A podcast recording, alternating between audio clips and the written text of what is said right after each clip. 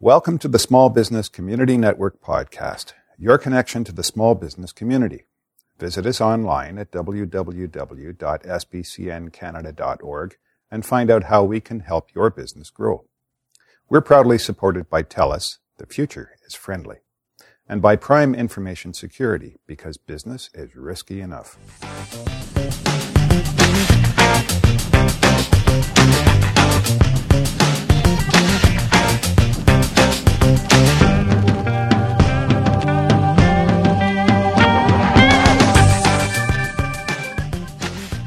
Hello everyone, it's Linda OJ here, co-founder of the Small Business Community Network with another SBCN Small Biz podcast. I'm very happy today we have our regular guest Steve Bentley, Northern River Financial, and we've had some awesome podcast discussions, chats over the past few weeks. Hi Steve. How are you this morning? I'm doing really, really well. I, I guess you've just finished one of your networking breakfast sessions. I did. Had this networking breakfast for the last number of years, Wednesday morning, 8.30. It's been punctual. And uh, the consistency with which you do it obviously means that I guess people get to trust you and uh, referrals start coming or they become your brand ambassadors. And that leads us nicely into our topic for today. So I want to concentrate on the newer businesses, small businesses in particular, but the larger businesses can listen, obviously. But um, marketing, when we go in to decide we want to start a small business, sometimes we jump in and we forget about the ABCs of building a business. And one of the first things I'd suggest people look at is finding out, you know, first of all, what is marketing and how will it impact them? So, in my eyes, you know, this is this is what I think, and I'm no expert.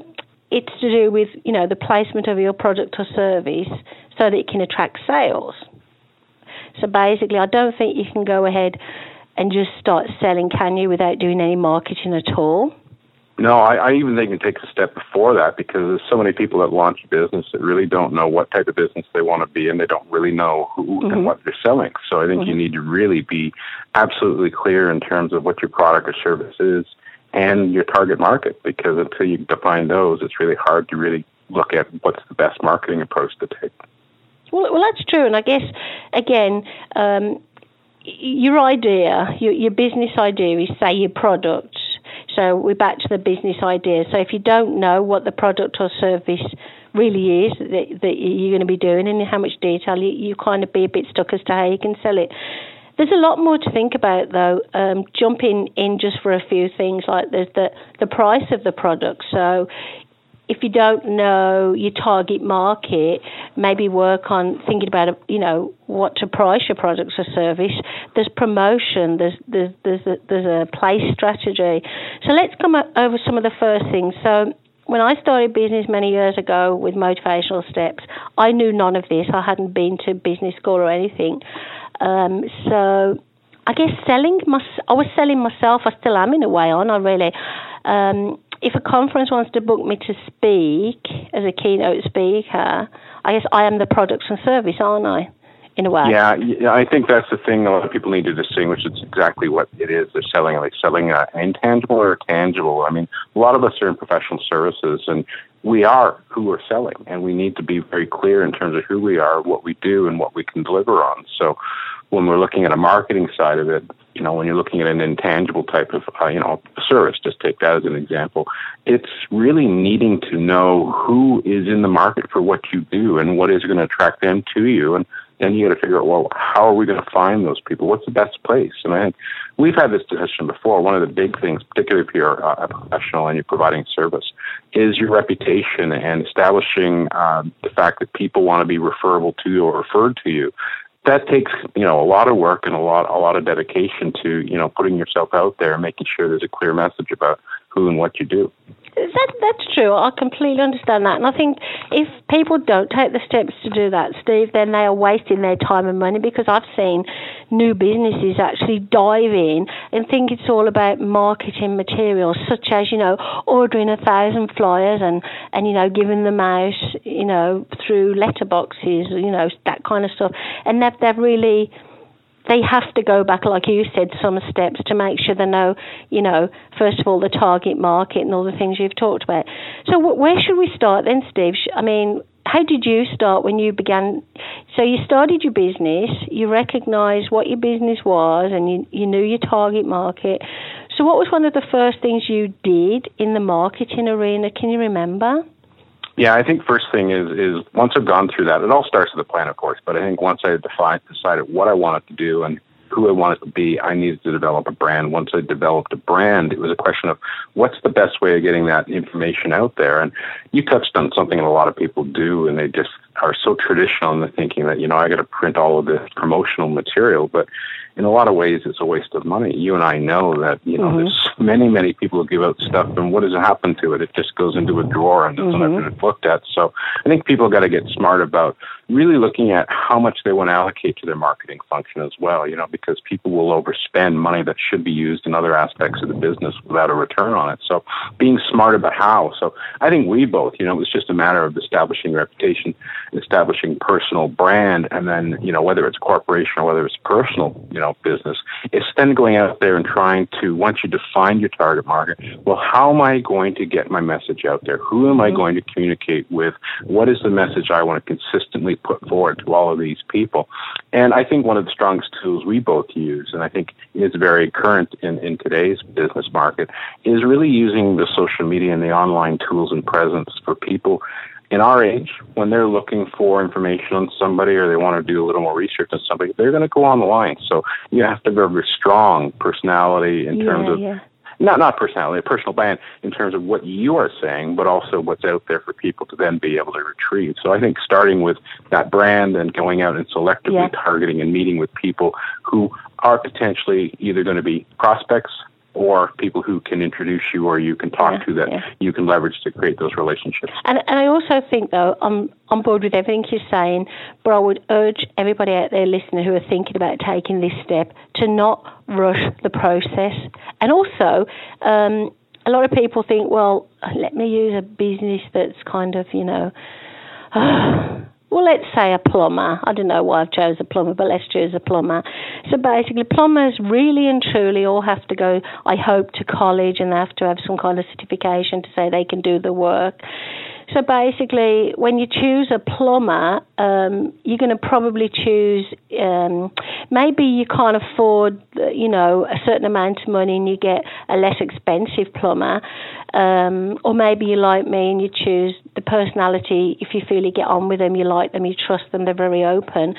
But until you start to get to know people, like you've, you know, said you've we've got to do, Steve. You've established we've got to do it's no good marketing yourself as a plumber and say I'm the the you know the most affordable plumber out there. You know, I will I will tailor my prices to beat the competition. That's not a good way to do it. You're kind of digging yourself a hole, aren't you?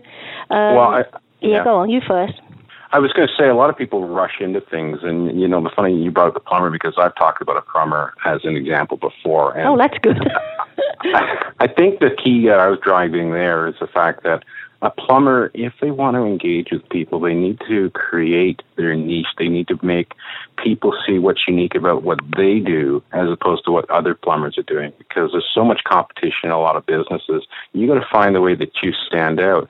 But I think that the, the people are rush headlong into doing something and they really don't plan it. And so really taking time and looking effectively. So one way that a plumber might distinguish himself from a marketing perspective, again, coming back to a social media, platform is to put content out there or put some pieces out there that people, mm-hmm. if they're looking for a plumber, would be gravitating towards. In other words, you know, we all want to learn about things and we always go to Google to try and learn about everything mm-hmm. in terms of what we're trying to buy or sell, even just to educate ourselves. Well, if my name's there with informational pieces that talk about how to do a certain type of plumbing, I'm going to stand out amongst the crowd. So that's just an example of one way that people can distinguish their business, but they need to create a very strong and unique identity, and that is not the easy part. It takes a lot of work to do that. Mm. And I think, again, a lot of people cut to the chase. So uh, we, we, were talking about the, the four Ps, and like I'm looking at positioning now and, and thinking, well, you know, how do you how do you position yourself in the market, and how how are you distinct against you know the other people?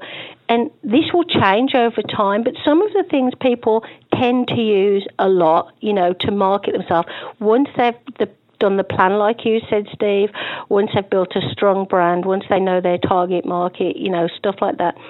So there's the print media, which could be newspapers, magazines, um, it could be radio, TV, uh, yeah, broadcast media, um, outdoor posters, signs, billboards. Um, point of sale promotions, like, you know, you have a sign in the window. Um, business cards are definitely one of the biggest things, but I do think today business cards are very disposable. People do not take the time to really look at the business card and then go and, you know, check out the website they're kind of filed away and forgotten. Um, press releases. My favourites and yours, I think, are the face-to-face networking, the word of mouth, um, events, and credentials. Would you say the, the, last four things I mentioned the credentials, events, face to face networking, and word of mouth are your four favourites too? Yeah, I think the key piece is if you're going to be in a certain profession, uh, such as being a certified financial planner uh, or being a licensed plumber, the credentials are absolutely very important. And that's one thing people gravitating towards. The concept of using networking and online presence, that's just a way of facilitating an introduction to somebody. The face to face after the meetings or after the networking function or after connecting on LinkedIn, for example, are something that has to happen. That doesn't happen enough with people. I think that just by reaching out online, they're going to create a, a you know a relationship or, or a conversation. Well, that's not necessarily the case. You still have to deal with people face to face. That's never going to change, and that's always the personal side that a lot of people, even more today, are looking for. Um, some of the traditional sources of media you talked about, some of them, I think people just need to be aware of things are changing, and so mm-hmm. you know the traditional newspaper, for example, I don't know what the history, you know, has been. It's been great, but I think the future has got really, you know, a lot of things that are concerning about that as a as a further source of, of marketing. But they are um, being very, changing. They're all going. They're all going online. They're going online, and I was speaking about this to uh, I think it was a Toronto Star guy when I was at a conference on Friday, and he said, you know, we're ahead of the game. We know we've we, we've got to be online. We know we've got to do certain things. So at least they're keeping up with the you know the trend. Um, any other kind of um, thoughts on the? Um, well, well, like say the say the word of mouth. We can't get word of mouth referrals, can we, until we take the steps you and I have talked about, and that does include the the networking to build the relationships. I think you know you, you touched on it earlier. It takes time, mm-hmm. and I always say anybody's into a new business, you know, really, it's going to take a good five years before you are in a business where most of your business comes through introductions or referrals from other people or other sources because it takes that time to create your presence, to establish your brand, to promote your brand, to engage with people, to try and draw people to you. And that anybody going into a small business, as an example, they've got to make that kind of time commitment. They can't just get into it and then say six months to a year later, it's not working. You both, both you and I mentor people that, you know, we have those discussions mm-hmm. for people where we say, you know, it's not, it's not going to happen immediately. It's a very difficult thing to do to establish a business, but you got to stick with it. You got to persevere, but you also got to make sure you're trying to do things that best to your knowledge and ability. So I'm guessing a lot of people when they are, they've started the business and they think, okay, I've got to market, market, market a lot of people will gain um, a lot of insight from this today, Steve, because I think even myself in my early days, I've got to order, you know, flyers, I've got to order business cards, I've got to order brochures, I've got to give all these things out. And quite honestly, measure the success of those initiatives. If you've already started doing it, measure in some way, you know, have a strategy so that you know where you're giving those things to. Um, if they're already printed, and obviously you can't put like a, a coupon code on there or, you know, find out how how the people got back to you with the with the flyers. Do it next time, but don't cut to the chase. Do some of the things that Steve and I have mentioned. Um, so a strong brand is part of our marketing. You you understand that, Steve. You also says about the plan. So does everybody definitely need um, a business plan, a straightforward business plan, and have to include their marketing, you know, strategy in that business plan? Do you think? You know, one of the sessions that I do for SBCN is, is a program called Fast Track, where we're working through development and, and working with business owners through, you know, the start through to the finish and understanding what a business plan is. And there's a number of key components in a business plan. Certainly the financial plan part of it is important, knowing where your money's coming from, knowing where it's going.